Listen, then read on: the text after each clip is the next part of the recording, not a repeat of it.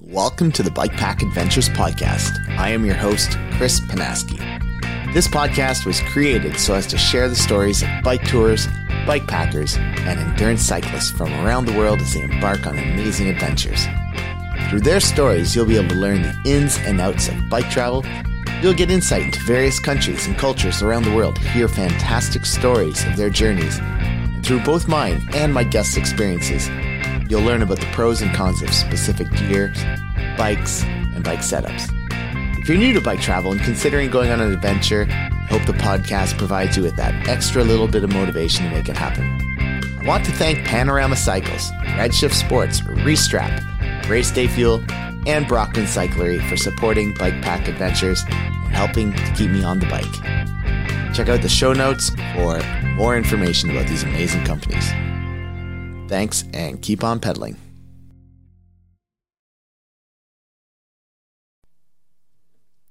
Hey everyone, welcome back to the Bike Pack Adventures podcast. I know that it has been a little while since I've released an episode. I think it's been pretty close to a month. And, um, you know, I just kind of got a little burnt, burned out. I was really focused on getting things squared away with the Canadian Shield Bikepacking Summit. Um, and sorting out things on that end and just kind of worked myself into a funk and decided to take a couple weeks off just to catch my breath. And uh, over the last couple weeks, I've so many times looked at the my podcast area and thought, you know, I should release one of these two episodes I have pending, and and I just couldn't do it. I was just like, you know, next tomorrow, tomorrow, I'll do it tomorrow. So, anyways, um, it didn't get done, but hoping to uh, get this released in the next day or so. So I'm recording this uh, intro right now while I'm at it. For the most part, I've been sick for the past week, and I decided to do this anyways because I just want to get it done and I don't want to have excuses anymore.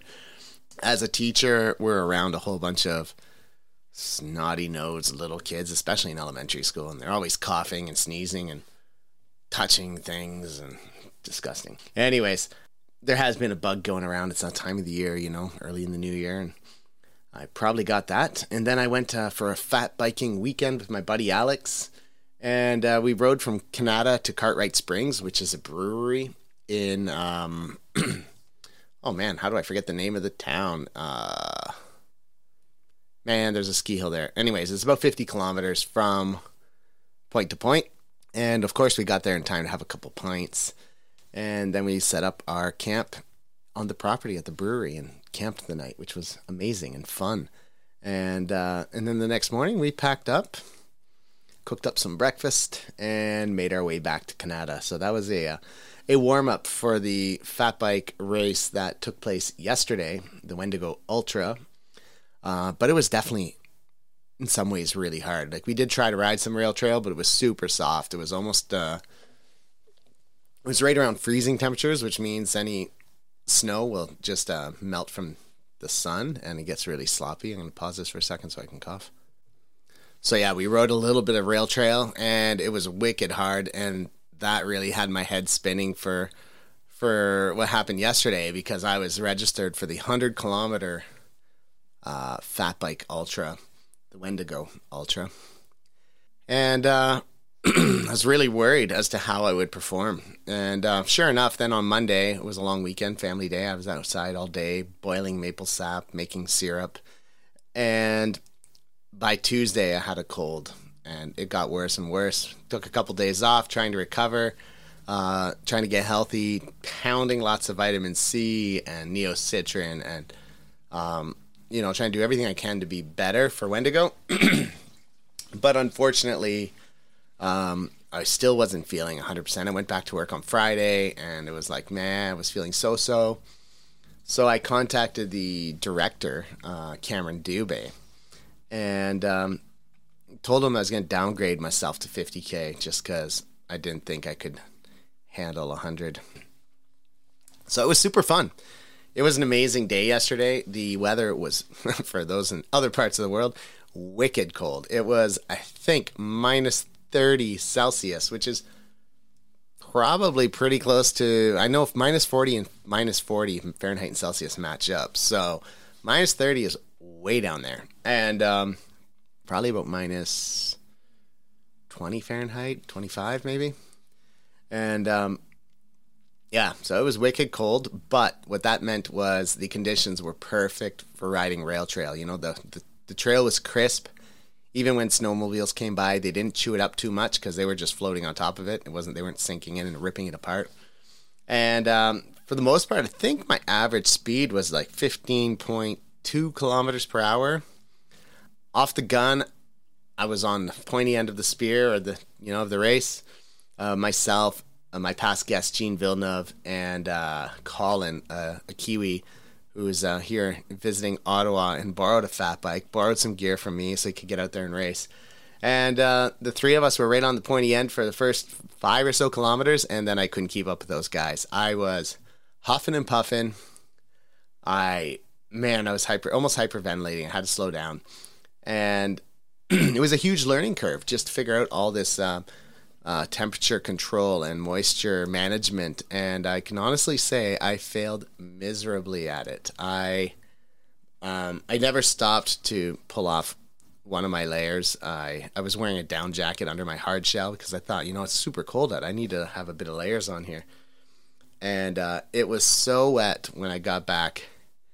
I came in about 30 minutes after the other two guys, finishing third, which was awesome. Um, I pulled off my jacket and they looked at me and they're like, "That is disgusting, man. You can't wear that out there for that." And I was like, "Oh well, I didn't know." so, either way, great prep training for the Route Blanche. If this all goes down, I'm still working on the details, but now I know. Don't wear down. Just bring a big puffy jacket to throw over everything if you have to when you stop. I guess.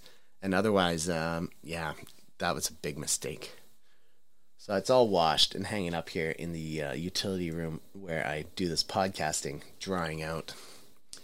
Um, yeah, so in the end, I came in third place in about three hours and 40, 45 minutes. I don't know the final tally because it definitely started after 8.30, which was the uh, original goal time to start.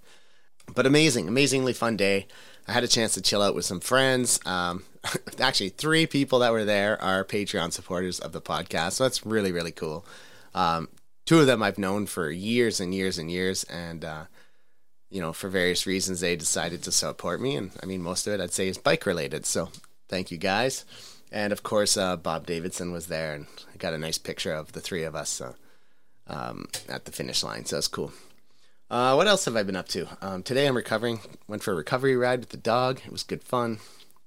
And uh, I've been working on the Canadian Shield bikepacking routes, getting them ready for 2023. Just kind of checking over the GPX files, making small changes of you know feedback I've heard and things, and just trying to to make it as the best route possible. Uh, the summit ticket sales are ongoing. There are only currently six early bird tickets remaining, and already four tickets have been donated to the BIPOC and LGBTQ communities as part of my drive for inclusivity within the world of bikepacking. So that's really cool. Uh, there are two confirmed sponsors, and several others are in the works right now as we speak. Uh, well, probably not as we speak. It's Sunday, so I hope they're just chilling with their families. Um, so I should be making some announcements very, very soon. Uh, but I can tell you, it's big. You're gonna love it. And uh, on that note, support the podcast, guys. I want to give a shout out to Greg Andre Barrett, who is actually the guest today. So after our podcast recording, uh, he sent me a little gift via PayPal for to help you know fund the project, and I thought that was really nice of him. So uh, he's getting his kudos on his own episode, which is kind of neat. And uh, Brian Karbowski, one of my Patreon supporters, he increased his monthly pledge earlier in January, and, and I posted a couple episodes and, and forgot to give him credit for that. So thank you, Brian. I really do appreciate it. It's uh, it's definitely helpful. And for everybody else out there, if, if you're liking the show and stuff, and you know, a small little token of appreciation can help me make it through all the annual fees and stuff and keep working to improve things. I know my websites aren't the fastest. It's one of those things to to make a fast flowing website, you either got to hire somebody who knows what they're doing or pay for plugins and whatnot. And well, I don't have money to pay for plugins, so yeah. Uh, what else? Um, yeah, just thank you to everybody for you know all your help over the last four years. It's been uh, pretty amazing and super stoked to to keep this project on the go. Although sometimes I do need to take breaks. I'm pretty human. Anyways, um, let me introduce um, today's guest. In this episode of the Bike Pack Adventures podcast, I have a chance to speak with Greg Andre Barrett, someone who has been on my radar since I saw he was tackling the ONXL. The ONXL is a series of connected bikepacking routes which account for over 6,000 kilometers of predominantly off road touring. After touching base with Greg, I realized what an amazing dude he is and what amazing rides he has done all over the world. So, after a little bit of juggling around, we managed to tee up and uh, we had an amazing conversation. And I hope you guys enjoy it. Greg, welcome to the Bike Pack Adventures podcast. Great to be with you, Chris. So, um, yeah, let's just roll right into it. Uh, I know we were just talking, and I was like, let's just get all this on audio and uh, tell us about yourself, where you, where you live now, and where you grew up, and uh, yeah, just all that fun stuff. Yeah, mostly I grew up in Toronto, um, but uh, when I was uh, young, and my dad was an engineer um, uh, with Hydro and other companies, and so we actually lived when I was younger um, up until probably grade one or whatever. I think we went and we lived in all ten provinces for some period of time. So, oh wow, not not that I can remember too much of those times, but yes, uh, it's uh, it maybe guy gave me the traveling bug as well at that time. Yeah, I feel um, there's some. That, oh, go ahead. Um, sorry. go ahead. after that, um, uh, went to uh, University of Waterloo in engineering, taking after my dad, maybe system engineering in this case and got married in the university. Met the uh, the love of my life, who we've been married uh, forty seven years now, almost. Wow! Um, and uh, two daughters, uh, one with uh, a kid and uh, and a husband down in Ithaca, New York, and the other one here in Toronto, close to us. So, just being really blessed with. Um, a lucky, wonderful life and great kids, and um, lucky enough to get a job when um, because I was born in I'm 69, so I was born in 54 and go back to that. But it also meant a time when you got out of university that there were jobs and good paying jobs. So uh, unlike today with the millennials, uh, it's very it was a lot easier mm-hmm. to get a good paying job, and so we've been very lucky. Both my wife and I. She's a teacher, English teacher. Oh, okay. So, anyways, and, and is she still teaching, or is she retired now? She's we're both retired at uh, 63. She retired and I couldn't see not retiring. So. Yeah. it was just not fair at that point, huh? well, we like traveling together as yeah, well that's too. good. Um, and uh, the I started when I was I guess my, I used to run before I mountain biked or before I biked at all. Um, and I used to love running. Um, and uh, did used to do sort of mid distance, long distance, and when in one marathon uh, in the Ottawa in 83 that uh, I managed to get uh, two hours and 51 minutes. Wow. And if I Nice. Back then, if I'd done one minute faster, I would have qualified for Boston. And I, my wife said she would have left me, and we wouldn't have had our second child. So, but anyways, the knee started to hurt uh, as they do when you get older. Not right after that, but they, you know, there there came a time when they started to hurt when I was running. So I turned to mountain biking, and when I was living in Oakville, joined the Oak, the Oakville Cycling Club and um, bought my first iron, you know, rigid iron horse, nice bright silver plated, beautiful beast. And um, never looked back. I really enjoy being off in the trails, being in the woods, um, you know, that sort of thing. It's better than hiking in a sense that you can get a little bit further, but it's like hiking that you're going slow enough that you can see things and enjoy things. So I think that really turned me on to that type of an experience. Um, so mostly I like being off road, but I love mm-hmm. I love road riding just for the fun of it. Yeah. But, um, I, the Good Friday road race was my only road race I ever did, and I had a terrible crash in it.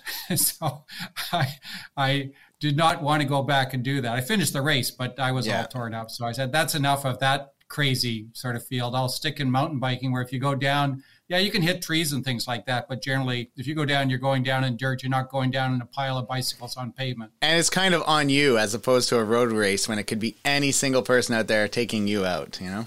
Exactly, and that's what happens when you get into that. Yeah. Into that, uh, uh, you know, you're in a tight bunch of people, and somebody's twitchy, and so certainly on the Good Friday road race, people are twitchy on that one because yeah. it's the first race of the season, and that's what happened. It just caught my wheel, took me down, took a whole bunch of us down. Yeah, I remember, I remember doing some uh, some century rides, and it was very similar. You'd see like just stupidity, you know, somebody in the middle of this pack decides to take their hands off the handlebar to adjust their gloves. Next thing you know, it's just bikes flipping across the road, and you're you're just praying you're not the one that gets caught up in it. Yeah. Yep. Yep. So yeah, so a lot of then um, a lot of um, I joined the Cyclepath Oakville race team, which is uh, Cyclepath Oakville is a store, so it's a store race team, um, and great bunch of people, small group, uh, mostly mostly mountain biking, but also we had a road section as well. Um, being with them forever, I think they've allowed me to stay in, even though I'm not racing that much these days um, just because I, I, I, look after the uh, you know most of the registrations things like that. Uh, but great bunch of people, great bunch to ride with, to train with. Uh, so you know whether it's a cycling club or a or a, uh, a race team, um, having that sort of camaraderie is another great re- you know thing about biking, mm-hmm. whatever the genre is. Um, and um, from there, because I'm mostly a, an endurance type person rather than speed, I usually entered the uh, the O-Cups were a little bit too fast, or were too fast for me. They weren't a little bit too fast; they were too fast for me.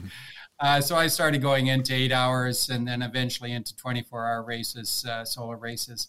Uh, that seemed to be my thing, where I could actually do well over the uh, at uh, different times uh, or over a longer period of time. And, and how that endurance? How old were you at that time? Because I'm looking at your timeline there, and that's kind of where where it all starts for you. The the whole uh, endurance aspect. It like looks like 2006, the Chico yeah, 24 hours. 2006, so 54. I I would have been uh, 40, 52 in the 50s. Nice. I have a, I have, so I, I have an opportunity still.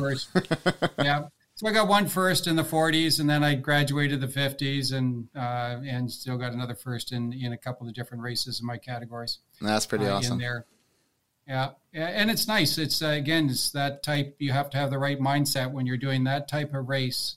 Uh, you have to be out there to enjoy it. At least I find it's mm-hmm. easier to do it that way. I'm sure there's people out there who are crazily competitive, but I I go out and to enjoy it and. Um, uh, that's the way that I find I can keep myself motivated in those dark wee hours of the morning mm-hmm. uh, when you want to quit, but you know it's only another few hours until the sun comes up, sort of thing. Yeah. And you just enjoy being in the woods eh, and, you know, being nice to people as they pass you or you pass them and just having a good time. And uh, that's the benefit of, uh, I think, the secret to enjoying and having a good long, uh, you know, bike career, if you will, if you're in, if you're racing at all, is really to try and enjoy it the most and not take it too seriously. Yeah, I've been, so I've been, uh, I've been thinking I, would love to try one of these 24 hour things because I I've done multiple 24 hour rides, just bike packing stuff, but never yep. in a race scenario. So I've done the eight hour Hurton and Haliburton, and I think I'd love to try 24. I think it's a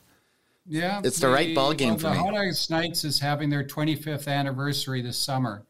Uh, if you want to do one, mm. they put on a fabulous uh, yeah. race experience, uh, really well well run.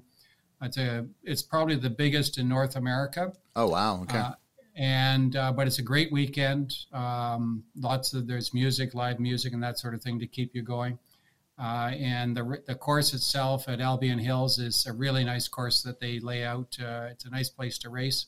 Uh, and yeah, it's a great. I would highly recommend if somebody's going to do it to try it there. Yeah, that sounds but great. It, I might not be in, in, Canada at the moment, but at that time, but uh, yeah, I might be off traveling somewhere. Think of it for another year then. Yeah, yeah, it's, well, it's it'll be on the list. I, I, see your list. I'm like, I wonder if all these are still going. You got the.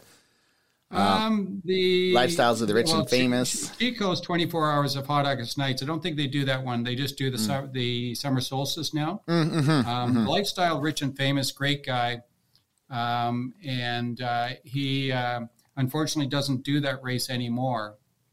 Uh, but another great race, uh, lower key, um, not quite as big, but uh, he always had fabulous prizes and really looked after the people that were in the race. And yeah, mm. it was just another great experience around here. It was held at Mansfield. Um, Mansfield uh, Center, which has got some great single track in it oh, in Ontario. Nice. Yeah. And are these all uh, these are all mountain bike twenty four hours? Yes. Yeah. Yep. Yeah, nice. Um, yeah, and I knew there was one somewhere in Quebec, like near Bromont or something at one point. Um, I'm not sure if it's still going on. It probably is. Yeah, that was uh, 24 hours of adrenaline. Uh, So before I, the, the few that I told you about, um, I did a number of them that I didn't do do very well at as I was learning and everything else. Um, but yeah, 24 hours of adrenaline. They were probably the first people in North America to set up races. Um, they're not. I don't believe they're around anymore, but they did one at. Um, oh, what's the race ski hill in not in Bromont, um, Mont Saint think of the Sauveur, maybe north of there. in north of north of Montreal. Mont Tremblant, uh, Mont Saint Sauveur. Tremblant. Tremblant. yeah. Tremblant. They did a 24 hour on Tremblant because I did did that one. Uh, you you ride up the hill basically, and Oh, nice. back down around different uh, trails and stuff. It was a tough one, uh, but yeah, they did they they put on huge huge ones, and that was a great one in Tremblant as well too. Mm. Yeah, that's probably the one you've heard of. Yeah, I, I've well, I know. I th- this was quite some years ago. I had a buddy who did. Um, I think him and his friend went and did the eight hour in uh, Bromont, but it was it was years ago, probably. Yeah, late two thousands or early twenty tens. You know, um, Yeah. somewhere around there. I don't remember exactly, but ages ago. And the eight hours are a nice thing to do too. I like the eight hours because they are, you you you can ride hard for eight hours. You can't ride hard for twenty four unless Yeah. you're inhuman. Uh, but uh, you can ride hard for 24 hours, have a great time, and then you're finished for the day, right? So I, those are more enjoyable uh, Mm-hmm. than I would say at 24 hours. 24 hour race, you just have to. Uh, There's a level of suffering. I'm a little bit masochist, I Yeah. and have you ever done any of the road stuff, or has always been kind of exclusively the mountain biking endurance? Uh, just mountain biking uh, as far as racing goes i've never as i said I, I, I decided after that crash not to do anything on the road yeah. but uh, certainly uh, bike packing yeah, a lot of times you are on the road too right so i've done gravel like a gravel bike uh, type of experiences and stuff some of my rides and stuff have been with a gravel bike and certainly some of it is on road the uh, the um, uh, tour divide uh, has a fair bit of road in it. Mhm, I've heard that, But yeah. again, you're on a mountain bike because a lot of the times you are off on gravel or on fire roads and things like that too. So I have heard of people. I mean, I guess more so the Great Divide mountain bike route, where you see people traveling, touring it with panniers and stuff, and and like uh, a long haul trucker or something. But I wonder if the Tour Divide. I mean, it would probably equal out to a lot of pushing if you tried to do, race the Tour Divide with a gravel bike. There might be some. Uh, no, gravel is actually a good good choice Is for it? the Tour Divide. Uh, most of it is not that rough. Um, it is, uh, you know, fire road. Uh, there is very little, very little single track in Mm-hmm. it. Um, so most of it, uh, I would say almost entirely all of it, you could do, and a lot, lot of the top riders do use a gravel bike because it's lighter Yeah. um, and you know with a 42 centimeter tires on it, something like that. So you got some little bit of cushion Mm-hmm. and gravel and capability on them. But yeah, a lot of them do it Oh, on okay. a, a, uh, a salsa big rig sort of gravel Yeah. bike. Uh, it makes for a good thing. Not not panniers though. no, no, I No definitely not. I think nowadays though, it's it seems like every time I look at the you know uh, bikepacking.com's rigs of the Tour Divide or of whatever race, everybody is on a either a, a mountain bike with rigid suspension or drop bar mountain bike, typically rigid suspension. It seems like everybody's going opting to have that big tire, you know. Yeah, well, yeah, you have a big tire. You have a gravel bike, which which has a fairly larger tire, but not huge. Mm-hmm, Uh, Um, and um, yeah, and you have a bigger, you have a gravel type geometry as well. Yeah. So you don't want a small race bike or cross cyclocross bike. True. Yeah. What kind of what year did you do the uh, Tour Divide? Uh, Tour Divide was 2000 and uh, I looked up my rules here. Uh, Oh, I, see- I see it. I know what year. 2013. 2013. Thank you. Yes. Yeah. So that was actually that was my that was my first bike packing experience. Really. Uh, Really, so really, trained- yeah. So you just said like, oh, I'm gonna bike pack, and hey, I, I- heard about this tour divide thing. Why not? Right? well, I heard about it. I, I watched the movie, uh, uh, or the documentary, and that got my got me interested in doing it. As it does. Yeah. And um, I I actually I was trying to think of the guy's name who runs bike. He, he's dead now, but he ran uh, bike. He runs Ryan Corey.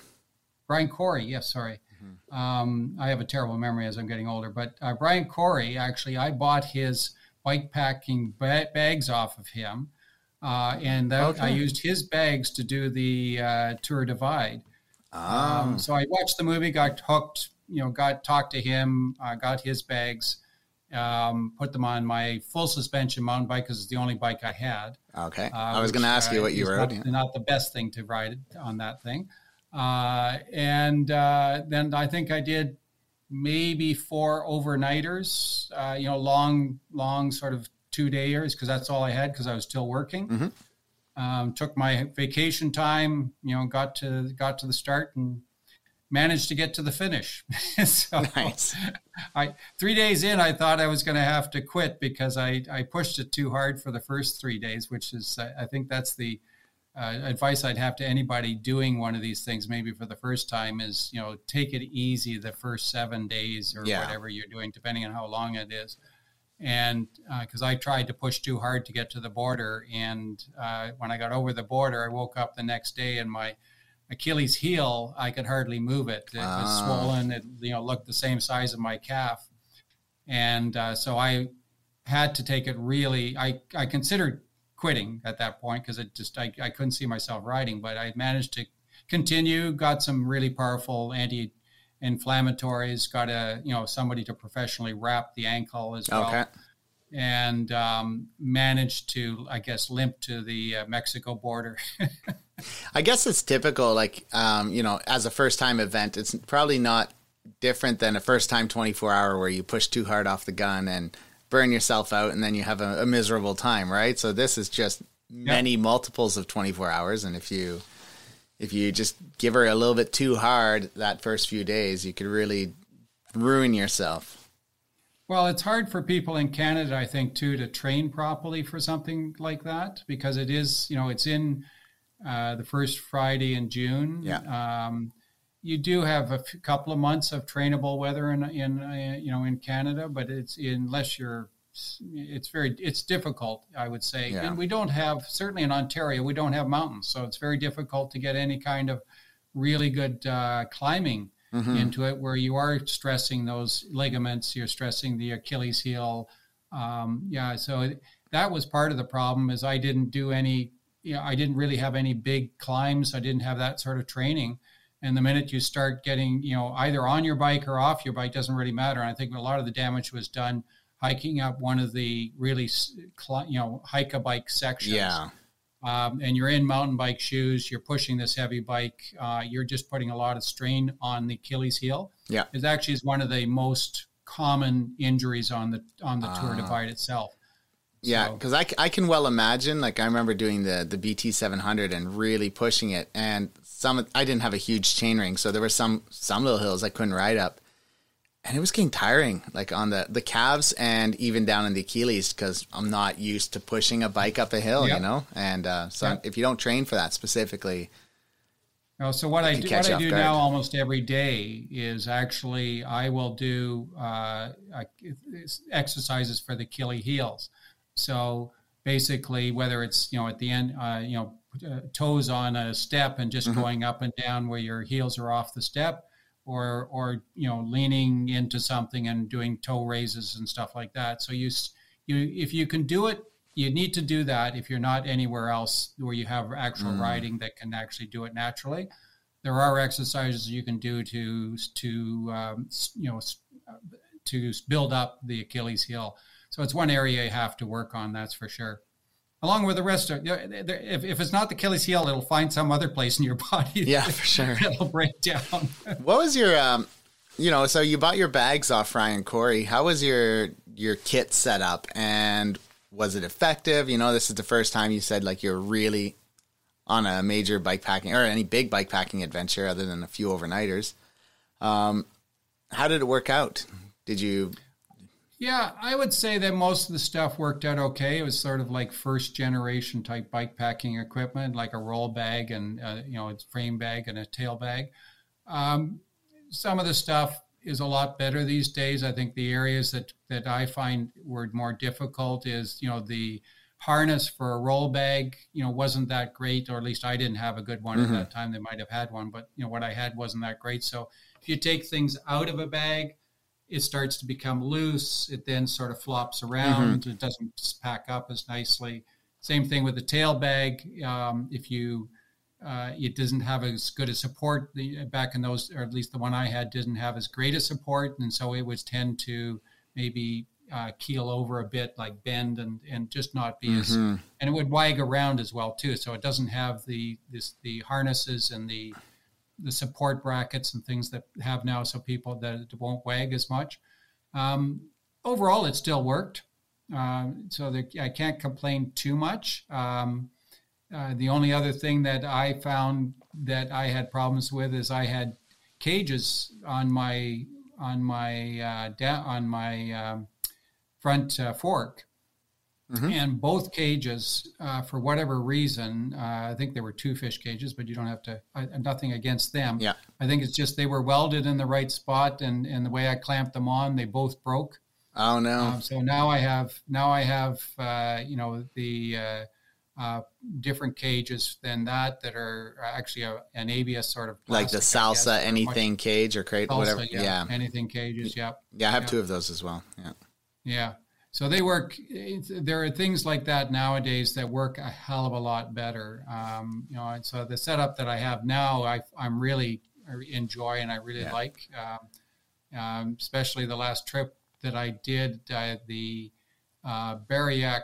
Um, one of the things that I added to my bike, my which is a, a Trek Procaliber uh, hardtail, is a Baryak uh, armrest Oh, what's that? Uh, I don't know what that is. I'm gonna, yeah, hold on, I'm going to open it on the tab. Yeah, baryak.com. So Baryak. Baryak. Yeah, I think I put it down under the list of stuff that I sent oh, okay. you. Uh, but yeah, it's Baryak, B A R Y A K. Oh, yeah, okay. I, I, I have heard of them. And uh, I have the Expedition SL carbon version of that. Um, and it uh, provides you with a really good armrest position, um, but it also provides some carbon uh, area that you can bolt things to, mm-hmm, uh, mm-hmm. Uh, which are very good, uh, and the bar ends themselves and stuff. So uh, it made a huge difference on my ride this last one that I did in Ontario, oh. 30, 3,700 kilometers. Mm-hmm. Very good position, really comfortable. You know, I didn't have that. I haven't had I had something like that, but not as nice in um, New Zealand. I didn't have anything like that in the Tour Divide. Okay. Uh, and and I find that makes a big difference when you can have different positions mm-hmm. for the long haul. And a lot of you know, if you're unless you're doing off road all the time, which we aren't generally, uh, you you always have areas that you can pick up, you know, and get down yeah. and and have a, a, a different position you pick up two or three kilometers an hour at least, um, maybe four or five yeah. uh, when you get down as well. Too, it makes a big difference that way. Um, and uh, yeah, it's just nice to nice to get into a different group. It's interesting. I was watching something recently, and I think it was the documentary on the Silk Road Mountain. Uh, no, the um, Atlas Mountain Race, and the guy yeah. had, and I think it's pronounced bar yak, like a yak, like the animal that carries stuff. Um, but I, I, saw I saw it, and I was like, "What is that?" And I was trying to zoom in and look, and like I paused the video, and then finally figured it out and I was like, oh yeah, they look they look like really interesting um, aero systems, you know, because it allows for so much more um, cockpit area of to mount stuff, like just the way it's designed. on and and, and yeah. also just the the way, the position that he's got them in for mountain for a mountain bike setup is obviously he's done some mm-hmm. work in terms of how he's got them constructed in position from geometry mm-hmm. um, are very comfortable. Yeah, so it's great. Yeah, it looks really interesting. Yeah. The other key part, though, I think I find is uh, is is bib shorts, is bicycle shorts. and I I always I, for whatever reason I always get boils and other things if I haven't you know for some you know mm-hmm. that or just wear and tear. Um, and I think again it's because for the most part I just don't put enough distance in on the saddle before I go on mm-hmm. one of these big things. So that would be my suggestion for anybody trying to do this: is make sure you got enough saddle time Yeah. on that saddle that you're going to be using. And the other thing is when you go out, get yourself maybe not right right before, but make sure that you've got new bike shorts because this last one I went in, nice. I had nice shorts, but they were old and they Yeah. and the padding started to come apart and or compress in different spots. Yeah. yeah, yeah, yeah. Bad scene, Mm-hmm. bad scene. But yeah, I got a I got a pair of enduro shorts on the way, and um, now I have. Uh, uh, Pactimo makes a 12 hour. Uh, they call it, I think, a, a Pactimo 12 endurance 12 hour short, something like that. Um, not doesn't say 24 hour, but um, it's uh, it's a great uh, pad in it, which is Mm. very very comfortable. But there's some others out there like Yeah. that, but you need something that fits you just as much as your saddle, and you need Yeah. to make sure you take care of yourself on the long haul too. Yeah, I had the I had the um seven mesh cargo bib and by the it wasn't even that long I was using it, but I noticed that the seam at the back was starting to pull apart. So I emailed them and they said um, and it was actually maybe the end of the season. They said they sent me a new one and said we had some complaints that people had said this and we've redesigned it and fixed it. But then the new ones give me chafing all the time. So I don't know what they changed on it, but for my body it doesn't work. And I'm like I have this you know, cargo bib short that's beautiful, but doesn't work for me perfectly, you know? Yeah, so just like a saddle, you've got to you got to figure out, and they are different. So And it's an expensive process to find Yes. what works for you. Saddles, bib shorts, and um, shoe. Well, shoes are not so bad for me, but like saddles and bib shorts are an expensive endeavor to find out what works for you. Before continuing on with the show, I'd like to thank Panorama Cycles for sponsoring this podcast. Panorama Cycles is a bicycle manufacturer in Quebec, Canada, dedicated to backcountry cyclists that prefer gravel, snow, and off road trails. They believe cycling is a catalyst for adventures of all sizes, and that there's no need to travel across the world or to be a seasoned athlete to live epic outdoor adventures. Over the past year, I've been riding the Chic-Chocs Fat Bike, the Cadogan Gravel Bike, and the Taiga Mountain Bike. From everyday rides, bikepacking trips, and a multitude of races and events, these bikes have put a huge smile on my face every step of the way, while also getting me on the podium on the Wendigo Ultra Fat Bike Race and helped me set an FKT on the Canadian Shield 400. In partnering up with the Bike Pack Adventures podcast, Panorama Cycles also wants to give back to the cycling community, particularly you, the listeners of the podcast. By using the promo code BPA10 when purchasing a new bike from panoramacycles.com, you'll save 10%. For more information on their environmental commitments or to check out their bikes, head to panoramacycles.com. Now back to the show. Yep, yep. What do you Yeah, use for a saddle? Uh, saddles, I have a um, specialized, and uh, sorry, I will find it here. Do I have it down here my list of stuff? No, I don't. It's a specialized saddle, um, which has, and I'm trying to think. It's actually so one of the carbon specialized Okay. uh, top end saddles with a good groove in it uh, works out very well for me. Mm-hmm. Boonen uh, is actually the make of it, or, or the the person who endorsed it. Oh, okay. One of the Tour Divide riders, of all things.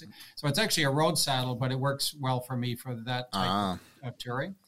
Um, and yeah, you've got to find the right uh, width of it as well too. So the widest width works for me, not the you know the medium or the narrow ones. So Yeah, it's Spend a lot interesting. I, I recently measured my sit bones, and I thought, you know, they say like sit bones could be from like for men like nine to fifteen centimeters, and I was like, oh, okay.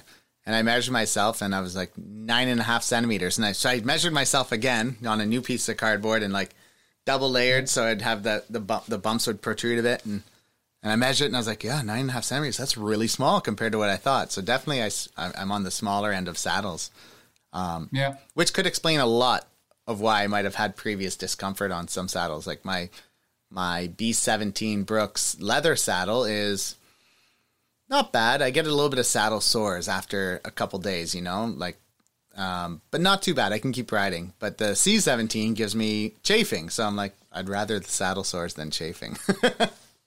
yeah, yeah. in terms of the width, but uh, it's interesting. You were mentioning the the measurement, and yet the saddles are measured in like one fifty five is a common size. Yeah, so I guess that's like the I don't know how it works exactly. So like I know I was looking at the Ergon saddles, the SMC core Yeah. and stuff, and they were saying if your seat bones are, you know, and of course it's wider than the measurement because you wouldn't want your seat bones right on the edge of the saddle, but um, they said if you're from 9 to 12 centimeters, you're a small medium. If you're from 12 to 15, you're medium large. And so I guess I'm a small medium. But they don't measure sat. They don't provide sat- saddles in those sizes. They provide them in in in uh, in centimeters, in millimeters, actually, right? Yeah, and then the the actual width of the saddle is wider, so it's hard to know exactly what you fit with, right? Like it's a it's a I don't know. Some some shops will do like a saddle swap where you can buy a saddle and you can. Re- I don't know. So I would highly recommend that as an option for people is to find something that fits. Oh well, yeah, you go a place where they actually have sample saddles and mm-hmm. special specialized especially does that sort of thing too, yeah. uh, where they will provide the shop with you know enough different saddles that you know somebody can take out one that's the right width at least. Yeah, if yeah. not the right exact same model that they're wanting. Funnily enough, when I lived in Malaysia, I um, I had a friend who owned a shop, so I had a few yellow saddles from Fizik that were the the test model ones, and uh, yeah. those were just the saddles I rode because I'm like, yeah, I could buy one for a lot of money, or I could just ride this yellow one. Who cares? but then you'll know the difference when you find the right one that works for you. Mm-hmm, mm-hmm. Yep. Um, yeah. The uh, and then the other things that I have on my bike, basically, the lighting I use is K-Lite from, ah, from, me too. Uh, Australia. Mm-hmm and uh, so I've had his almost since uh, for a long time on different bikes. Really liked uh, the the solidity of it, and the, it really works well. Um, I, I, recently added um, his cube flashers as well, so I don't have to worry about having any batteries or anything else on the ride because I have a a hub, dynamo hub, yep. Uh, either a Son Son hub on my mountain bike on the rigid, and then on my cross bike, I built up a PD7 hub as well. Ah, so I'm exactly the opposite. I've got a Son on my gravel, and I've got the um, SP. Yeah, the shutter precision yeah, sorry, one SP, on yeah. my mountain bike. So, yeah, yeah. I find though that like I love the dynamo. I love the light when you're going anything but up a steep hill. Um, yeah. Do you still carry an exterior, a second light, just in case, like if you're hiking biking up a hill? Oh, definitely. Yeah. You, you have to because if you're going slow, eh, you know, any place, you need that, and then you need it when you're setting up, mm-hmm. right? So I always, I do have an extra light that I that I have as well that uh, usually have it mounted on the bike that I can easily take off and put it, and I have a helmet mount as well that I can put it back on if I need it there. So I've got it, I can put it either area. Yeah, I think yeah. that's such a such a key thing if you're going to go the route of having a dynamo is you still need at least one decent other light, and if you're going to have a decent other light, you might as well have a pretty good other light, but. You know, it doesn't have to be oh, yeah, multi hundred dollars, but a hundred dollar light is probably a, a sound investment. You know. Yeah, yeah. You need you should have something at least eight hundred thousand, you know, thousand uh, uh, watt uh, type availability. Yeah, I I use that in the day in the I use that anyways. I use the same light when I when I bike in the city uh, during the daytime, mm-hmm. flashing. Mm-hmm. Ah, okay. Uh, yeah, because that's the safest thing if you're riding in the city or anywhere on road. Uh, in the daytime, that's the safe. That's the best thing you need to be safe is a flashing light on the front. Yeah, and I think a lot of people forget that. You know, just because you're going the same direction as traffic doesn't mean when a, a, person looks at their side view mirror to open their door that they see you. But if there's a flashing light, there's a really good uh, chance that they're going to say, "Hey, whoa, there's something coming and it's flashing." So. Yeah, well, I've had once I've been I started putting that on, I was hit three times before I started wearing mm. one when I was riding to work and stuff, and then I started putting on a flashing light, and I've had lots of cases where people have actually I'm coming along on the side of the road and they're in their lane they'll pull out away from the lanes to let me by. And I've never had anybody turn in front of me, ah. you know, since that time either. Because again, as you say, they see the flashing light in their mirror, so it works out well. Yeah, and I guess people coming off side streets is the other concern too, because they they they're probably not looking for cyclists; they're looking for cars, you know. And as much as we can blame them and say, you know, they have to be aware and this and that, like I drive a car and I'm not always 100% aware, you know, and I'm I'm human. You know, we make mistakes, but I've luckily never hit anybody yet. So, or even come close for that matter. But you know, there's always yeah. the, the possibility there. So, taking that extra precaution as a cyclist, you're the most vulnerable person there. So, you should take that extra step. I guess is the, yeah. the safe thing to say. I'm sure I'll get some well, flack for that. People will be like, "No, you shouldn't have to do anything." well, in terms of bike, I like some of the podcasts I listen to. I really got uh, some ideas for you know different different places to go, uh, where other some of your guests have actually gone before too. So some of the places that I've gone besides the Tour, de, Tour Divide uh, down the Rockies, uh, New Zealand uh, is an amazing. I know it's a long, long way to go. What my wife and I, as I mentioned before, like traveling. So what typically I will do if it works out is if we are doing a trip, which we were doing to New Zealand, mm-hmm. uh, we spent you know some time doing a tour, you know, North and South Island, you know, which was amazing as in itself. And then Annalie would fly home, and I stayed there with my bike and and did what is a um, uh, it's a bike packing race called the Tour Tour Aotearoa. Mm-hmm. Uh, Aotearoa, I think, means uh, island of the cloud in. Oh, is that what that means? In uh, in the native language there, um, and it was it's an amazing place to go. Beautiful uh, route that they have picked. A lot of off road, uh, single track, some great climbs. Um, and uh, New Zealand is, think of it like, think of it like British Columbia, but with an ocean on either side, not just down one side. Yeah. You've got an ocean on both sides. Of, of, of the Rockies. I, have always kind of thought of it as like a condensed version of Canada. You know, you have a little bit of plains, a little bit of mountains, you got some ocean, you've got, or lots of ocean. Um, yeah, yeah, it's, yeah. it's very wonderful. condensed version. Yes, and and and they are like Canadians. They're very uh, well. We have, they have a similar parliamentary system. They have health care. Um, they are also very polite and very helpful, extremely helpful. Uh, for people down there. Um, and uh, and there's nothing that will hurt you outside of falling off your bike. Um, because unlike Australia, there's nothing there that yeah, is dangerous. And, and I think the sheep are the most dangerous thing or uh, uh, on, on the island, the most certainly most popular popular mm-hmm. thing. So yeah, no, it's a beautiful place to go. Wonderful to see. Um, the other one that we did. So let me ask you though uh, we, about that before you go on. Is um, yeah. So that was four years after you did the tour divide, right? So how did things change for you over that four years? Like, I, I'm assuming you didn't take the full suspension mountain bike. No, I didn't. I had at that time. I already had my uh, Trek. I think it was at that time. So I that yeah, it was my Trek. Um, so I've had that bike quite a while, just done upgrades to keep it going because it's, a fabulous you know frame and everything mm-hmm. else for that type of work. Um, and um, what did I do any different? Um, probably have. I'd have to go back. I don't have the. I have different bags now, mm-hmm. but uh, I probably had better bags. Um, uh, on the rear, especially, so it didn't wag. Outside of that, um, and better cages that didn't split apart and break. Ah, yeah, that's that's always good. The plastic ones, right? but they weren't the yeah, but they also were not the uh, uh, anywhere cages that I have oh, okay. now either. Um, uh, but they also, I did figure out something on that ride uh, from actually just uh, training and stuff was that if you have um, if you have uh, bottles on a cage in a cage on their front fork or anywhere really that uh, they can pop out if especially if you're running over rough stuff right mm-hmm. and then you you know 10 kilometers further along you realize you've lost your body you're not going back for it so yeah.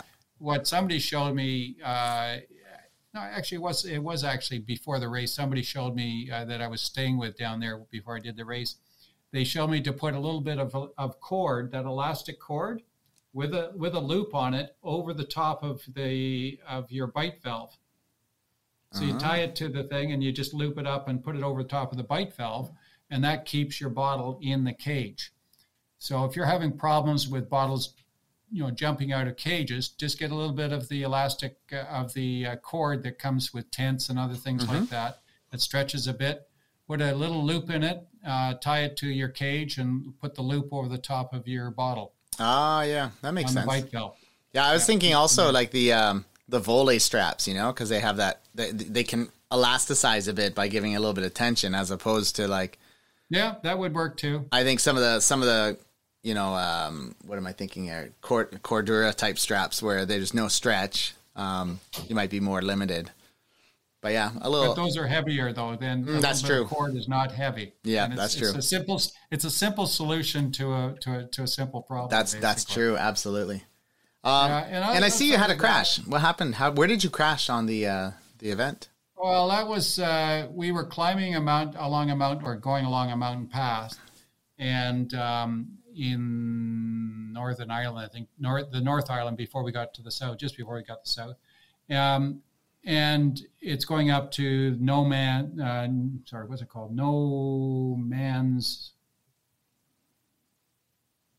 uh, bridge. I think it goes to Oh, okay. nowhere. Nowhere. A bridge to nowhere is what it's called. But anyways, Sounds like a good so place to go. It was a very single track, very rough, and um, I was off actually walking, but I uh, but I, I slipped and I almost fell off the Ah. side of the cliff. oh Jesus! and the okay. friend that I was staying had you know the friend that I had actually connected with who allowed me to stay at his place and gave me a ride to the beginning. He had actually cracked several ribs uh, two years before on this same route. I think maybe the same. I don't know about the same area. So I was aware of it, and sure enough, it was pretty dangerous. So Oh, wow. I, I slipped, but I grabbed a tree, and uh, I was uh, I ended up pulling my muscle in my arm, in my back of my Ah. shoulder, I guess. So that caused me some pain on the rest of the trip. But um, no, no, no big crash though. It wasn't a big crash, so I was fine on that. Okay. And from what I understand, it doesn't follow the hiking trail exactly, too. Like some parts are similar, but it's a lot of different sections, right? Oh, there's there's everything on the Tour Aotearoa from single track to a little bit of hike and bike. Not too much though. Most of it is rideable.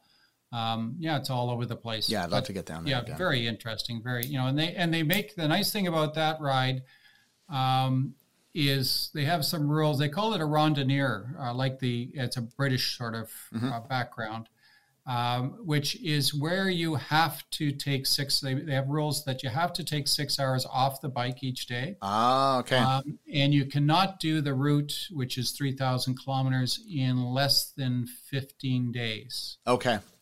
So it avoids people doing things that are crazy. Yeah. I guess. Actually, the uh, it- the North Cape 4000 in Europe just into, implemented the same rule this past year as well. They had a they said it you can't finish Yeah. in less than 10 days and you have to sleep X hour of you know you can only ride X hour number of hours per day. You know. you got to be off the bike. It doesn't say you have to sleep, but you have to be off. Right, you have, right, your, yeah. your, your your your blue dot or whatever has to be stopped. Exactly, For, uh, yeah. Six hours in in one day. Um, which I think is a reasonable thing for most of us. You know, obviously there are some machines that can do that, but it also puts people in danger, and those people that are riding at the front in danger, where they're pushing themselves too hard, and they might make a bad decision Yeah, uh, true. and end up hurting themselves. The other thing they do on that one, which is really neat, is that they uh, require you to to say you've been able to finish the course. You have to take a picture of certain things along the route, Mm. uh, and some of those things are actually making you go off the route, like to ride up a, a valley to see a glacier oh, okay. uh, sort of thing. Uh, to go and see the uh, the, the where they shot uh, the Lord of the Rings. yeah, the mountain uh, or the fields of Rohan? Which one? There's so many spots. Yeah, I know. Uh, anyway, so they have those these type of things. So you actually get to see and stop and smell the roses, basically, and see a bit of New Zealand and enjoy it. Fun. um, which I think is a wonderful, you know, idea as well Yeah. too. So great, you know, really good, well done, well thought out, Yeah. uh, you know, race that Did they you- down there. Did you know that Matt Cady did something similar last year? He had uh, points of interest. If you take pictures, then you'd be entered into a draw to win a prize. Yes. So oh, I know that. yeah, Yeah, yeah, yeah. that was really Yeah, cool. yeah. I, I didn't stop for any of the pictures, but uh, Next year, you'll. and then I lost my phone and I gave up anyway. It's just I got so pissed. This Anyways. year, you'll have to do it. yeah, I'm The not sure if I'll make it this year. Um, maybe, maybe not though. Yeah. Yeah. Um, the other the other good one uh, after that was um, I did a I, my wife and I uh, did uh, did a, some English teaching, uh, volunteer English Oh, teaching as we have done in a few different countries. We went to Guatemala. We went to Guatemala and taught for a month there. Uh, sorry, it wasn't Guatemala. It was Ecuador. Went to Ecuador, taught for a month there. We have taught in, in Guatemala Mhm. as well as Kenya. Um, and then, we, so after um, we had finished our month there and done a little, we actually went out to the Galapagos Islands and you know do about a week of of of, of tri- or of, of, or of uh, tourist stuff. Yeah, that's excellent. And but then after that, I took my bike and went down to Peru and I'm did a right you know 1500 kilometer ride along the Andes, and that was probably one of my toughest rides ever. Shortest, It's an insane amount of climbing. I'm looking at when that. you're at 4,000, 5,000, you know, meters of altitude, half the oxygen, um, it's brutal. Mm. Um, worth it, mind you. The views and just being up there in the Andes was was both literally and figuratively breathtaking. It was just out out of this world. yes. Great place to go and visit. Yeah, it seems And a lot of people have done that those routes as well too. So it's a fairly well known route. to Mm. and that take. wasn't too long ago. But are, were you still using the Trek, or you had a new bike at that point? I'm just no, curious. that was the Trek as well. the yeah. Trek, huh? So she's been everywhere, or he, or it. It's going. It just keeps on ticking. That's great.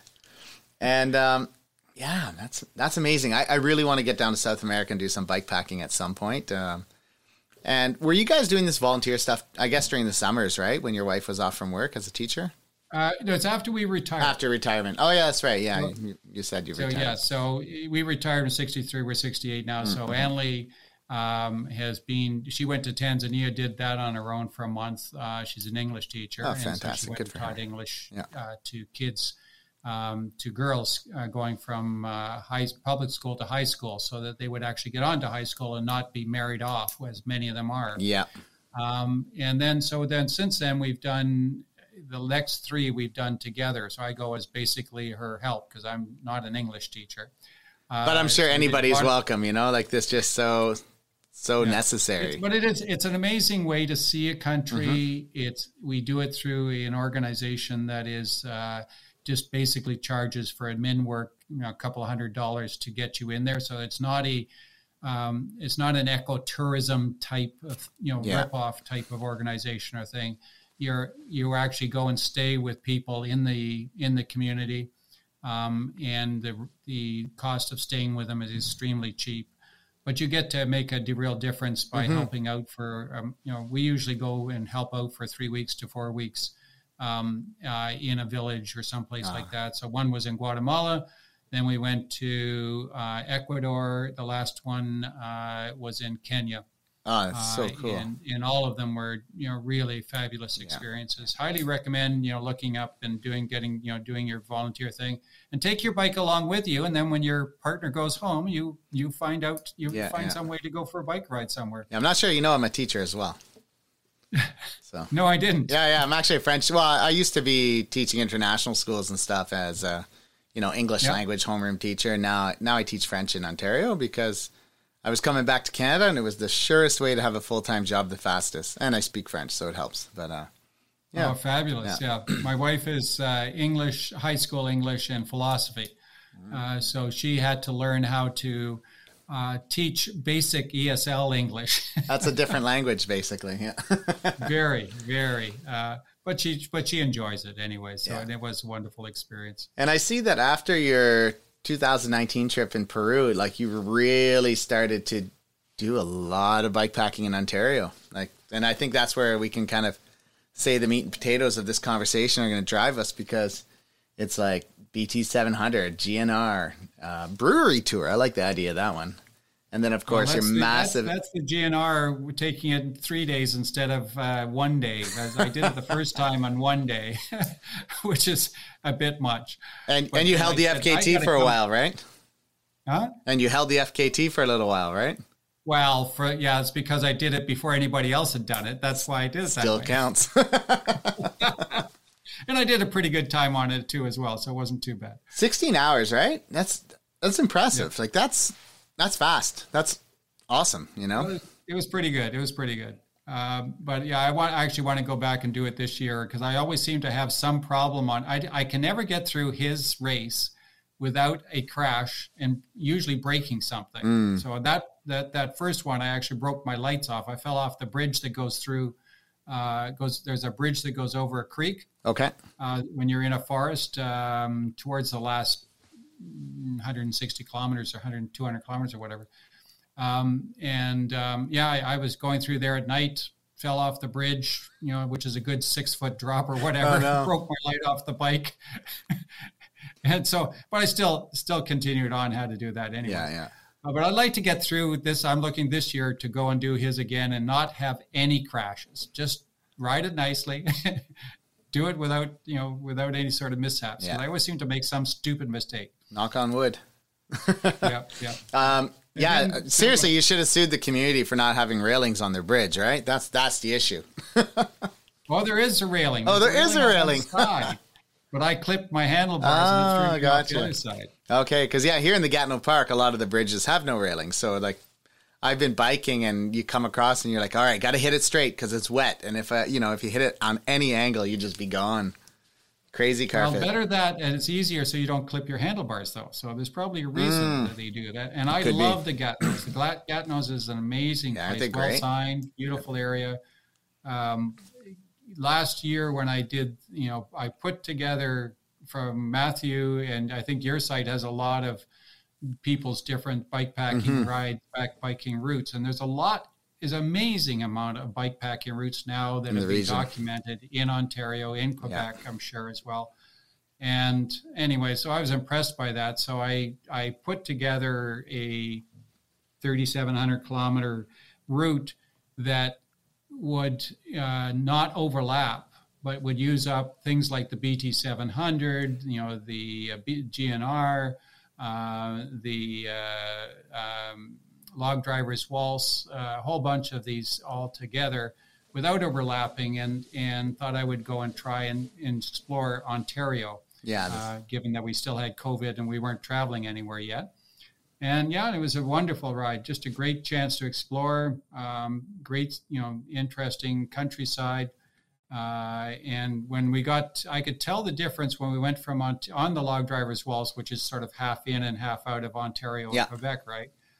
Um, so, and the whole route on the log driver's waltz is great. Uh, but you once you cross that border, you are on much better maintained, you know, uh, whether it's rail trail or mountain bike trail, uh, is just a world of difference. You Yeah. know, you've got benches everywhere. You've got, you know, pump and, you know, uh, pump and tool sets set up. yeah, You know, they even have on the rail trail uh, outhouses regularly as well too. Yeah. know.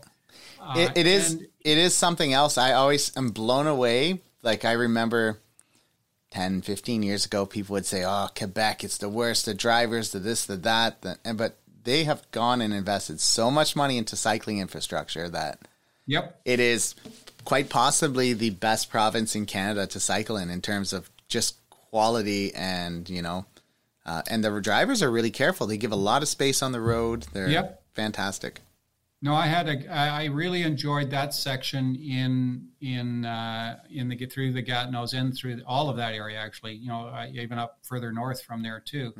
Um, you're right. The infrastructure's there. Um, the towns, all the small towns, compared to the ones in Ontario, are thriving, and they're probably thriving.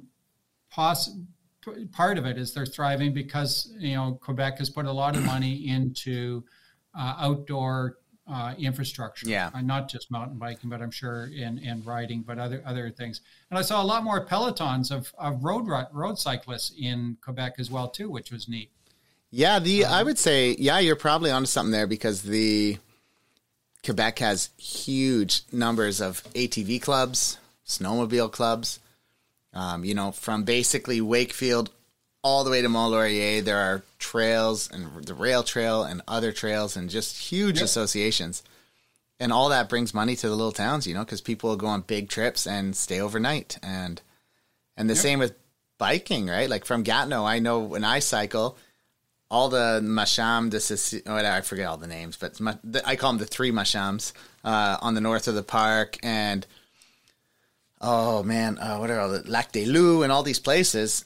I mean, I always stop there and get a snack, you know, or get something, a drink or whatever at the corner store, the gas station. Yep. And if other cyclists are doing that, that brings in a lot, you know, just by They bring in they, they bring in a lot of money, and so it's it's drawing people out into the outdoors for many different reasons, and and it's really supporting the communities there.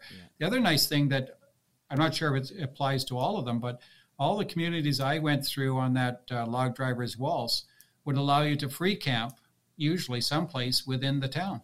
Mm. So there was always a, an area that you could you could uh, free camp uh, or or very low cost. Yeah, yeah. Uh, in the town itself, so it made camping, bike camping, bike packing, hiking, all those things much more accessible for people, which was wonderful too. Yeah, and it makes a. I mean, it's definitely not like Ontario where I don't think it's the same where you have like fifty dollar campsites just to put your bike, you know, and it's the same as the guy who has a thirty foot trailer, you know.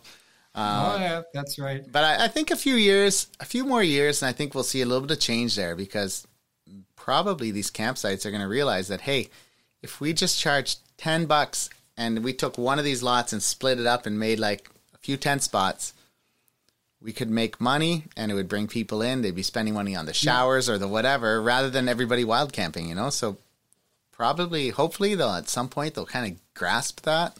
Get the idea, get the idea about it. Yeah. Yeah. Because even and cyclists once in a while want a shower. A, yeah. There are places that do a great job yeah. um, coming uh, on some of the rail trail coming back some of the Trans Canada is terrible. Uh, it's not even suitable, I think, for an ATV. Mm-hmm. Uh, and then, but then some of the areas like Uxbridge and other areas um, have done a really good job uh, in in terms of the rail trail. And you hit the same idea where they've got benches mm-hmm. occasionally along their way, so people can stop and have a lunch or whatever. Um, so there are sections, and it's really community based. So I think the big difference that I noticed is that yes, Ontario's got some good sections, community supported. Uh, Quebec, though, does it at a provincial level, mm-hmm. and so yeah. you have a better. Because uh, I saw people out actually, you know, doing trail maintenance that had provincial trucks uh, with them. Yeah. And so I think that most of it is, a lot of it is in Quebec is done at a provincial level, which means that you have it uniformly throughout, which mm-hmm. makes for a better um, better you know better it means it's getting done better than it would on yeah. when it's just relying on each little community to recognize the difference and put some money towards it mm-hmm.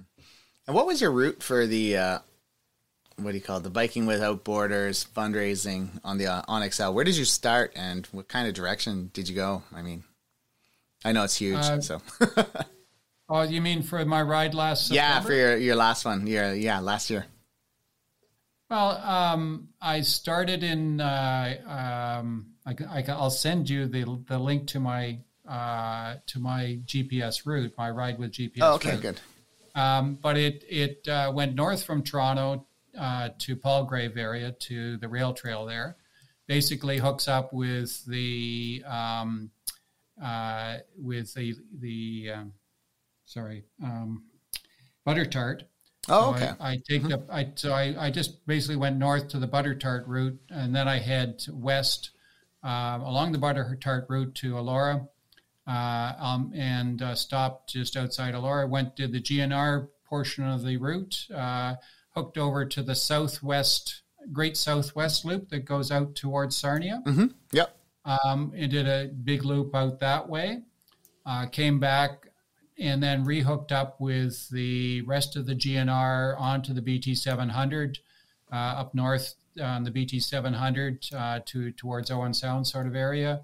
Looped all the way around on that. Uh, came back and connected up with the uh, Oak Oak Ridges um, Moraine Rail Trail or the okay. Oak Ridges Moraine Trail. Sorry, it's not a rail trail, um, which is a hiking trail, uh, not a mountain bike trail but it has some fabulous mountain biking in it, uh, including the Ganaraska and other areas. Um, took that directly west, uh, east, I should say, to um, Rice Lake. Uh, goes uh, south of Rice Lake, mm-hmm. Campbellville. Um, then I, I, I, took some uh, Canada Trans Canada Trail over to the Log Drivers Waltz. Uh, hooked up on the Log Drivers Waltz, did that around. Um, stayed uh, with I have friends in in Ottawa, so I stayed there uh, as well, and uh, actually met the uh, the couple that is. Yeah, I heard you met Eric and Jen. Yeah, yeah, yeah, which are wonderful. Nice to see them.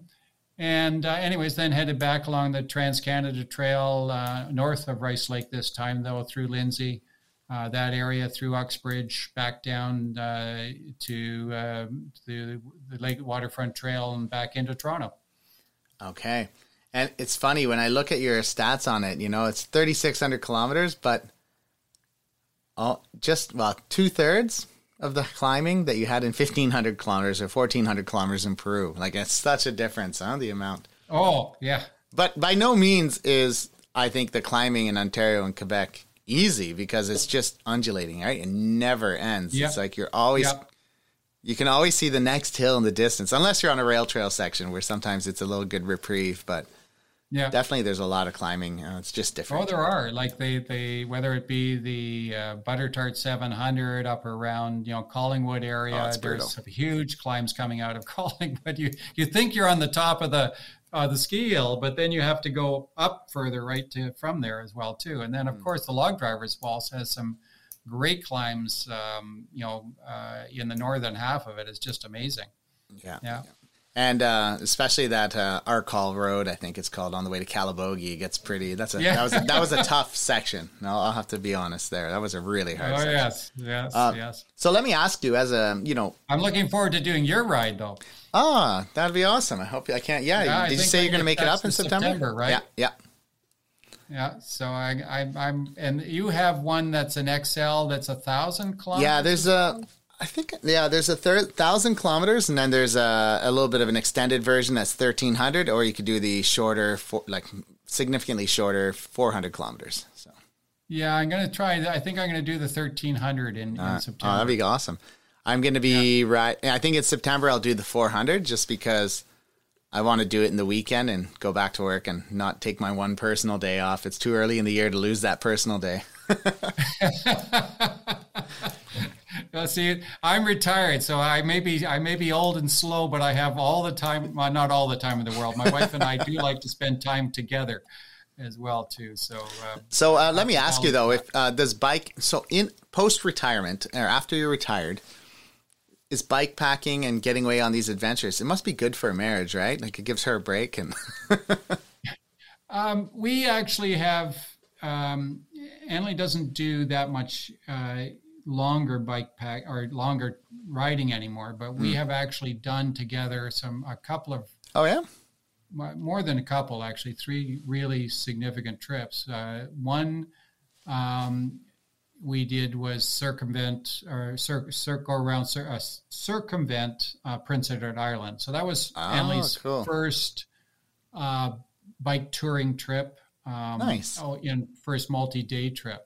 Yeah. I really enjoyed it, and if you haven't ever been there, it's a great place to go and bike because they um, they have a great website. Even back, it was I don't know, it's ten, quite a long time ago, actually, more than ten years now um, uh, 15 years maybe that we did that. And um, but they have a great website where you can book with all these bed and breakfasts. And uh, and uh, at that time, I'm not know sure if it's the same. None of them took credit cards. They just said, "Oh, it's okay. We trust you. Just let us know if you can't make it."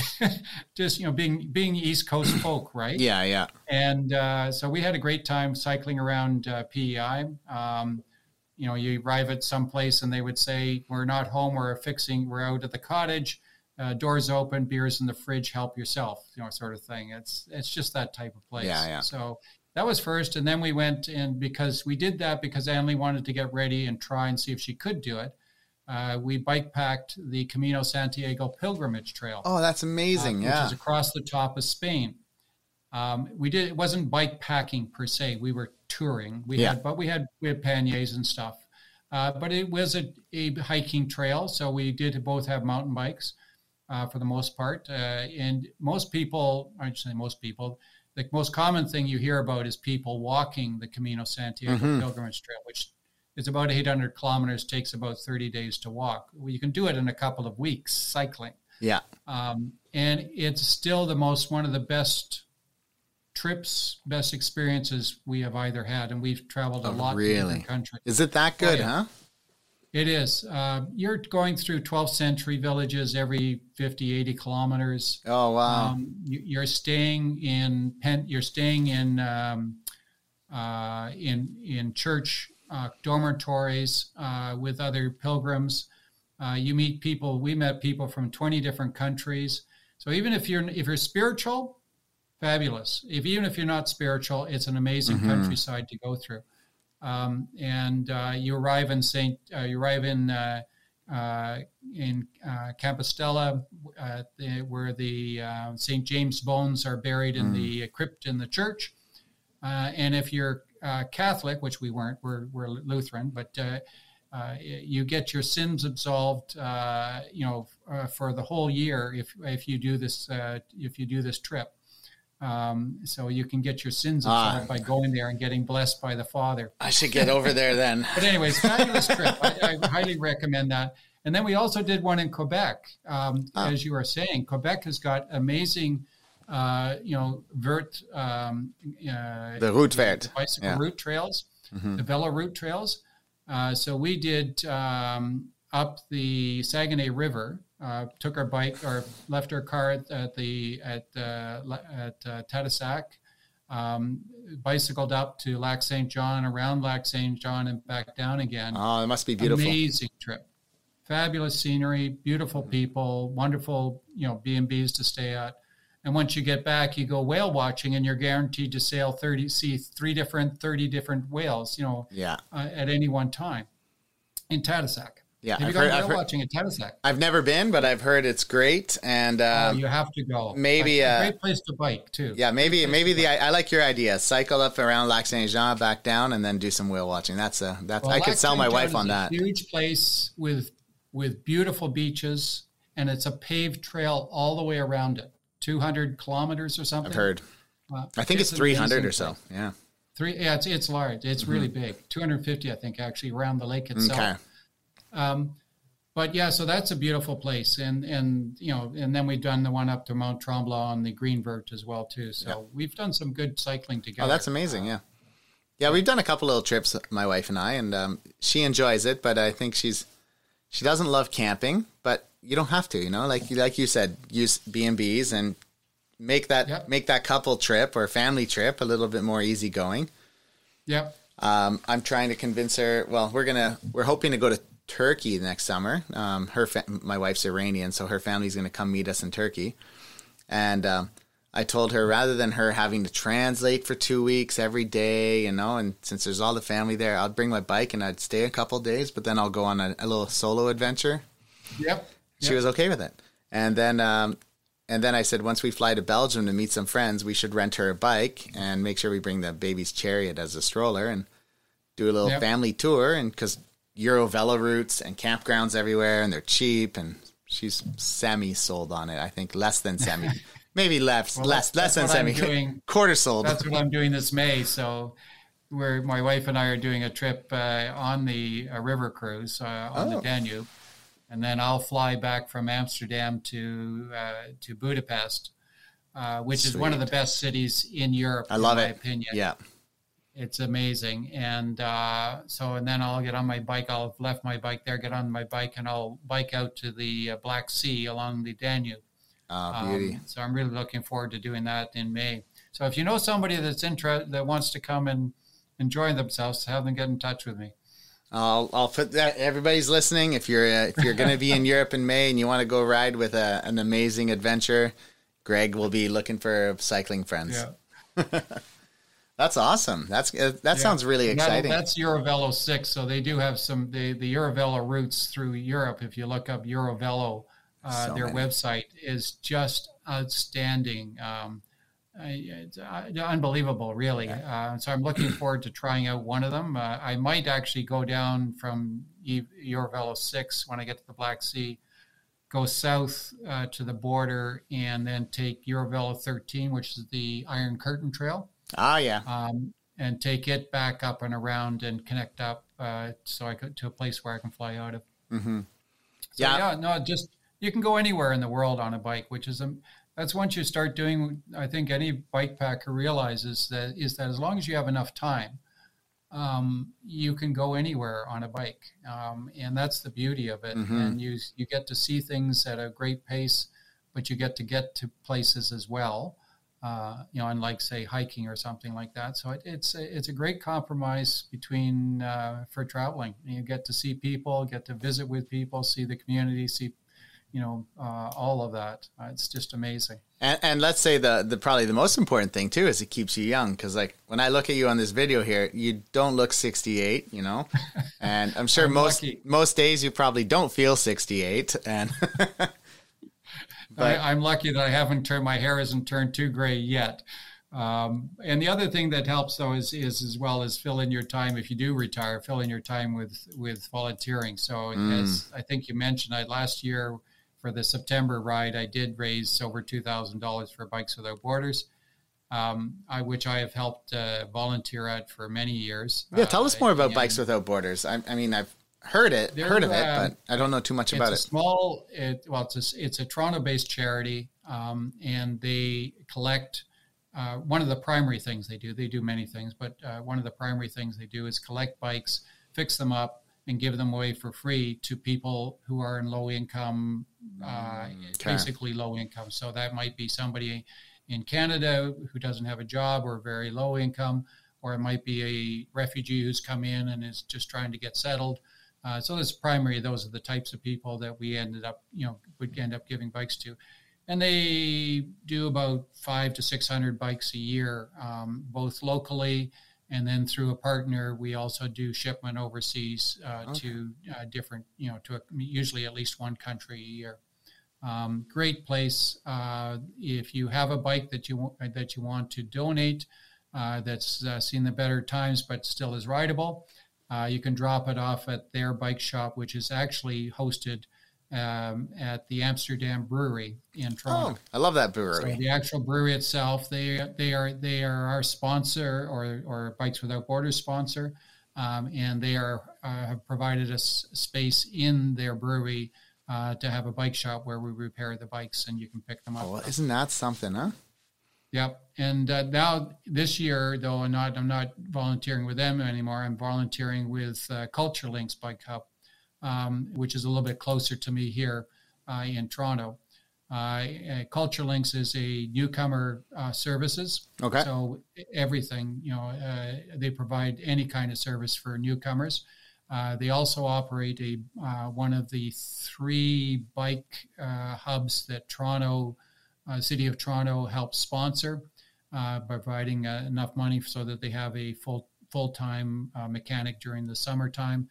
Um, and what the idea there again is the same as Bikes Without Borders, is that they take bikes that would end up in a landfill, uh, mm-hmm. you know, they recycle them, repair them, uh, hand them out free to people in um, communities like uh, Yonge and or like Jane and uh, uh, Finch area, that sort of thing, or any area really. But uh, they they try to get you know the bikes to newcomers uh, through their services that might need them, uh, and they also do. Uh, I'll be helping uh, do um, mechanic training for youth in the Jane and Finch oh, area. Cool. so I'll be working Tuesdays and Thursdays um, this starting next week, I think volunteering for them. Retirement's good. It can keep if you keep busy, huh? You got to do stuff, otherwise you get stir crazy. I think.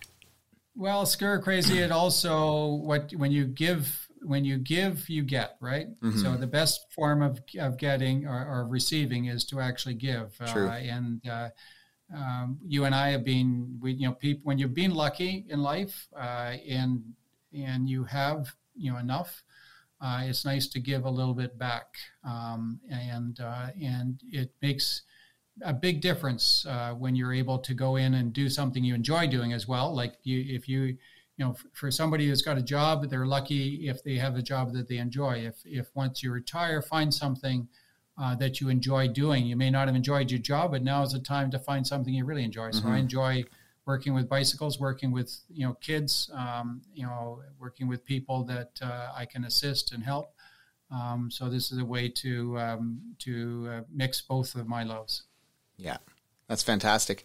I, uh, you know, and sixty eight is not that old. You still have time.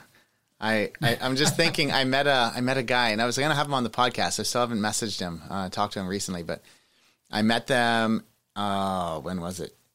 in like maybe November when all of a sudden it was really warm and there was no snow and it was like 17 degrees outside or something. and I was in the Gatineau Park biking, and I met this couple, and they were octogenarians, and they were using e-bikes, but they ride and travel everywhere, and I was like, oh my god, that's amazing, you know. Yep. I hope, fingers crossed, that I don't get hit by a car in the next 20. so I just hope that I get that age and I can still ride a bike, you know, because I, I can't imagine something. Even if you can't thing. ride a bike, you can still hopefully be able to do something. That's so, true. Yeah. Yeah. Yeah. I just hope to have the, you know, a functioning body so I can be as, yep. yeah, just enjoy life. But uh, well, it, it, was so motivating when I met them. I was like, wow, you know? Yep and and that was Anley and I had that experience on the Camino Santiago Pilgrimage Trail. We met this couple that uh, they actually turned. He turned eighty on that day, and they were hiking from someplace in Austria to across the Camino Santiago Pilgrimage Trail. So more more kilometers, probably a thousand kilometers. They were walking. It's amazing. Uh, and they had a you know a, a pack on their back, not a big one. Like they were smart but they were they were doing like 30 kilometers a day, uh, the two of them, and he was eight. They were both turning. They were both 80. He he turned 80 that day, and uh, I asked them. I said, "What are you going to do when you get to the end?" And he said, "Well, we're thinking that we might just turn around and walk home." oh, isn't that something, huh? yeah. That's and it is. Wild. We met we met some people on there that were walking big distances, which is cycling is a lot easier than than walking, and so you have to admire that. Uh, we met another person that obviously had a severe uh, uh, walking, or they had they were they were crippled basically, and so it was a you know they had to drag their legs with two crutches, mm. um, you know, and uh, they, he was walking, he was going to hike the whole way, um, and and uh, again, I said, This must be extremely difficult. And he said, Yeah, but it's enjoyable. And so he was doing it, you know, as maybe as more spiritual than you or mm-hmm. I are doing it. But for him, just being out there and being able to do it was was a, was a huge thing.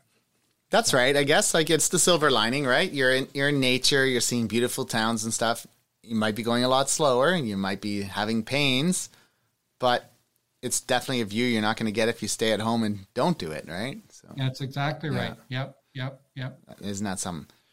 Yeah, I would love to go. Uh, there's another, I mean, not the mass, most massive hiker, but I would love to go to um, Shikoku Island in Japan and do the 88 temples walk. You know, obviously not Buddhist, but just to walk around this island. I forget how long the route is, but it's it's quite long and you go to. we've done, we've done uh, twenty of them. No, no, more than that.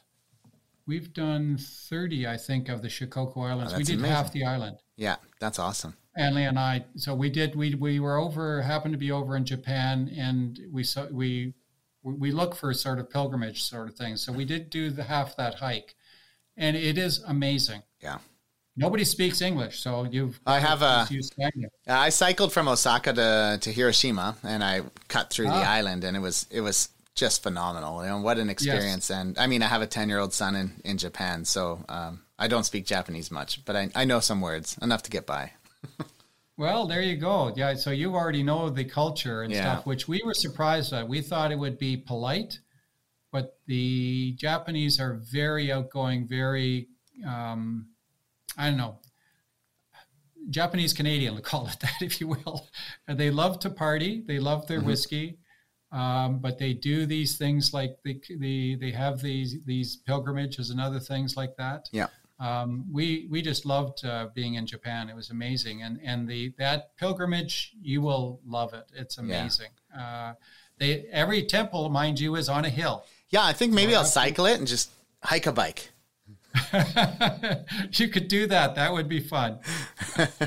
I um yeah, I think like Japanese, the one thing is like that's amazing about them is they're so focused on their activity, you know, like um my son, his his mom's cousin got into running and he was a bit overweight, chunky guy, and he got into running and yeah. next thing you know, he is going on amazing marathon adventures, running four or five of them a year in different places and training all the time, you know. And then somebody who I know is a photographer and they're amazing photographers and they travel, they'll do everything to do the most photography possible. You know, it's it's just they're Yep. so focused where I feel like we're just like much more like ah look everything. You know. yep, yep, yep. Yeah. And then and then we have it back at home. We have um, Matthew McCaday's you know put together the Trans Canada bikepacking route. yeah, we've been which I'm talking him and I. in taking a look at. Uh, My Ah. problem with that is I've been across Canada back and forth, not cycling, mind you, Mm-hmm. but uh, that's a big commitment when you've already seen your country and there's so many parts of the other country to see. Yeah. Yeah, we've been talking. He's been sending me the links to uh, his updates and to look over things and just discussing. And um, yeah, it's it's going to be epic. Um, you know, and, and the goal with that, like when we talked, was he he felt like the Trans Canada Trail is not cycling friendly necessarily, and it's not always taking the best possible route. So, like, why not get the community involved and plot a route that takes in some great bikepacking routes that exist and make Yep. it go? You know, and um, Oh Yeah, yeah, well, so- again, yeah, we have a problem in Ontario. I primarily, I think, uh, for the Trans Canada portion, is that there is no route uh, across the top of Lake Superior, right? That's a huge, Um, and he's dipped it south, you know, in through uh, Yeah, through Minnesota, is it Duluth? Um, yeah, which makes sense to go south of Lake on the south side of Lake Superior in the U.S. to cut Yeah. through that area because it is much more rideable. Um, friend of mine, Chris uh, Bennett. Uh, I know Chris Bennett. I had him on the podcast Yes. years ago. Well, you should do. You should have another podcast with him and, as, and on his Trans Canada um, uh, bike race that he did. Oh, did he do it? He was he was one of the two people that that bike did the first Trans Canada bike race this last year. How about that? I didn't know that. Yeah, and that is from Yukon to uh, or Whitehorse Mm-hmm. to um, Vancouver to St. John's. Does it It's start in? Uh, 12,500 kilometers. wow, yes, amazing. Does And it start in it Yukon? Does it start in Whitehorse or does it start at Beaver Creek, right on the border? I wasn't sure.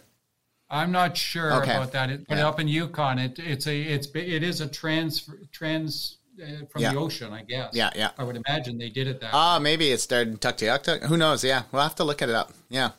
Yeah, I didn't know he did sure it. goes- yeah, but basically they were trying to do a route that that that took our our our Arctic Ocean, you know, Yukon, Mm-hmm.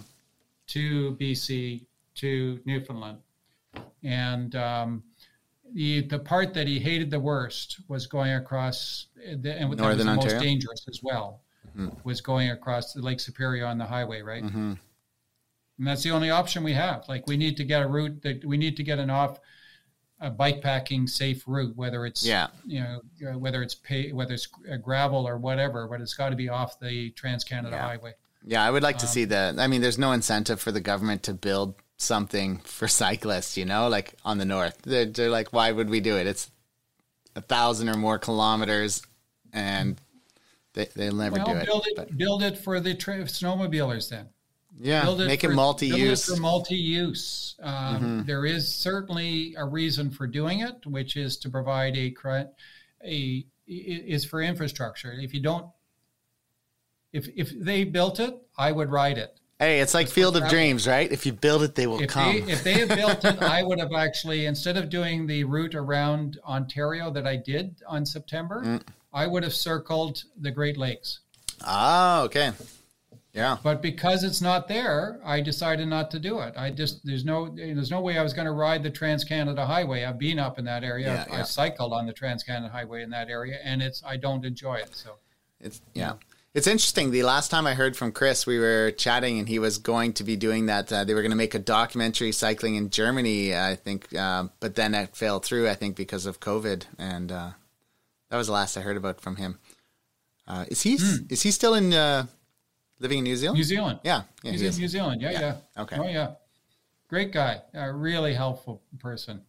yeah. Yeah, you should get him back on your. I'll have to get him back on, yeah. about the Trans Canada. His his uh, he didn't write too much. He did have he has a blog on his site uh, about his experience. Uh, so you can you can get get caught up that way. But I would definitely touch base with him and get him back and do a podcast. Yeah, definitely should do that. because it's Canada. It's the first Trans Canada race. Yeah, yeah. And and you know that guy, I mean, I just I used to just shake my head and think like how could he he he rode the transcontinental race in reverse so he could get to the start line and then race it the other way. I'm like, what a nutter. and I, I, if I, I may get this wrong, but I think he averaged on the Trans Canada ride 200 kilometers a day without a day off. Sick. That's amazing. Yeah.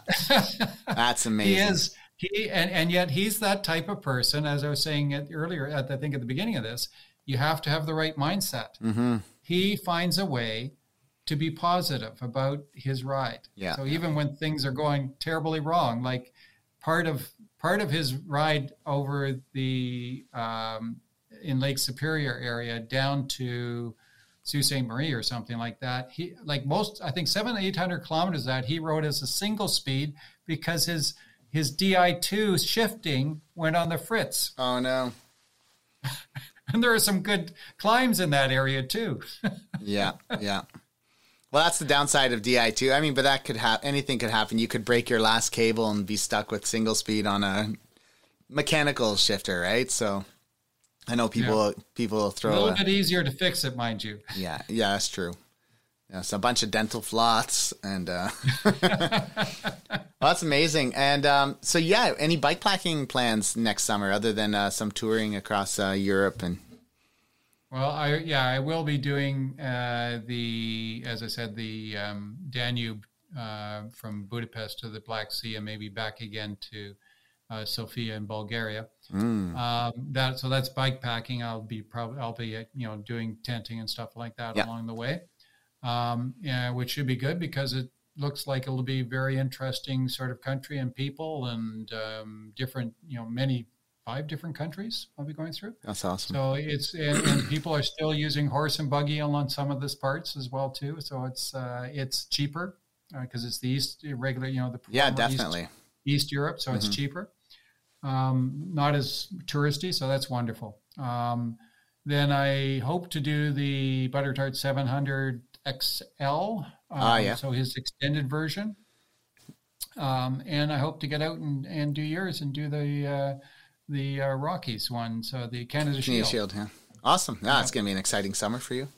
Um, and it you is. mentioned the GNR as well, right? Cottage with my wife. and you mentioned the GNR as well. Uh, no, I'm not going to do the GNR no? okay. this year. No, no, just the Butter Tart 700, okay. and uh, and yours the Canada the uh, Shield. Canadian uh, Shield. I'm doing that one. I'm pretty sure. Uh, those are the two that I'm going to do, and then uh, um, yeah, I've got volunteer work and other things I need to be doing. Yeah. So, and spend time with my sweetie. Yeah, that's excellent. It's really cool. It's like it's it's amazing to meet you and to uh, just to see you're so active and you know post retirement and you can do all these things and you're in good health and uh, gives me hope for the future. cycling, just keep on the bike, and cycling keeps you young. Yeah, yeah, awesome. I think those are beautiful words to end on. Um, so you don't have to hang up after I say bye. But is there anything I missed that you would like to add? I know there's uh, probably many things, but I, I don't think so. Uh, I think we're good. Uh, good. Uh, but yeah, if, if, people want any any suggestions or whatever, or, or have any questions about bike packing uh, in different areas, about traveling to different countries, because I think that's the other thing. A lot of people do bike packing in you know in our country, mm-hmm. in our North America. I have friends that are huge bike packers, but they are reluctant to go outside of North America for yeah. whatever reason.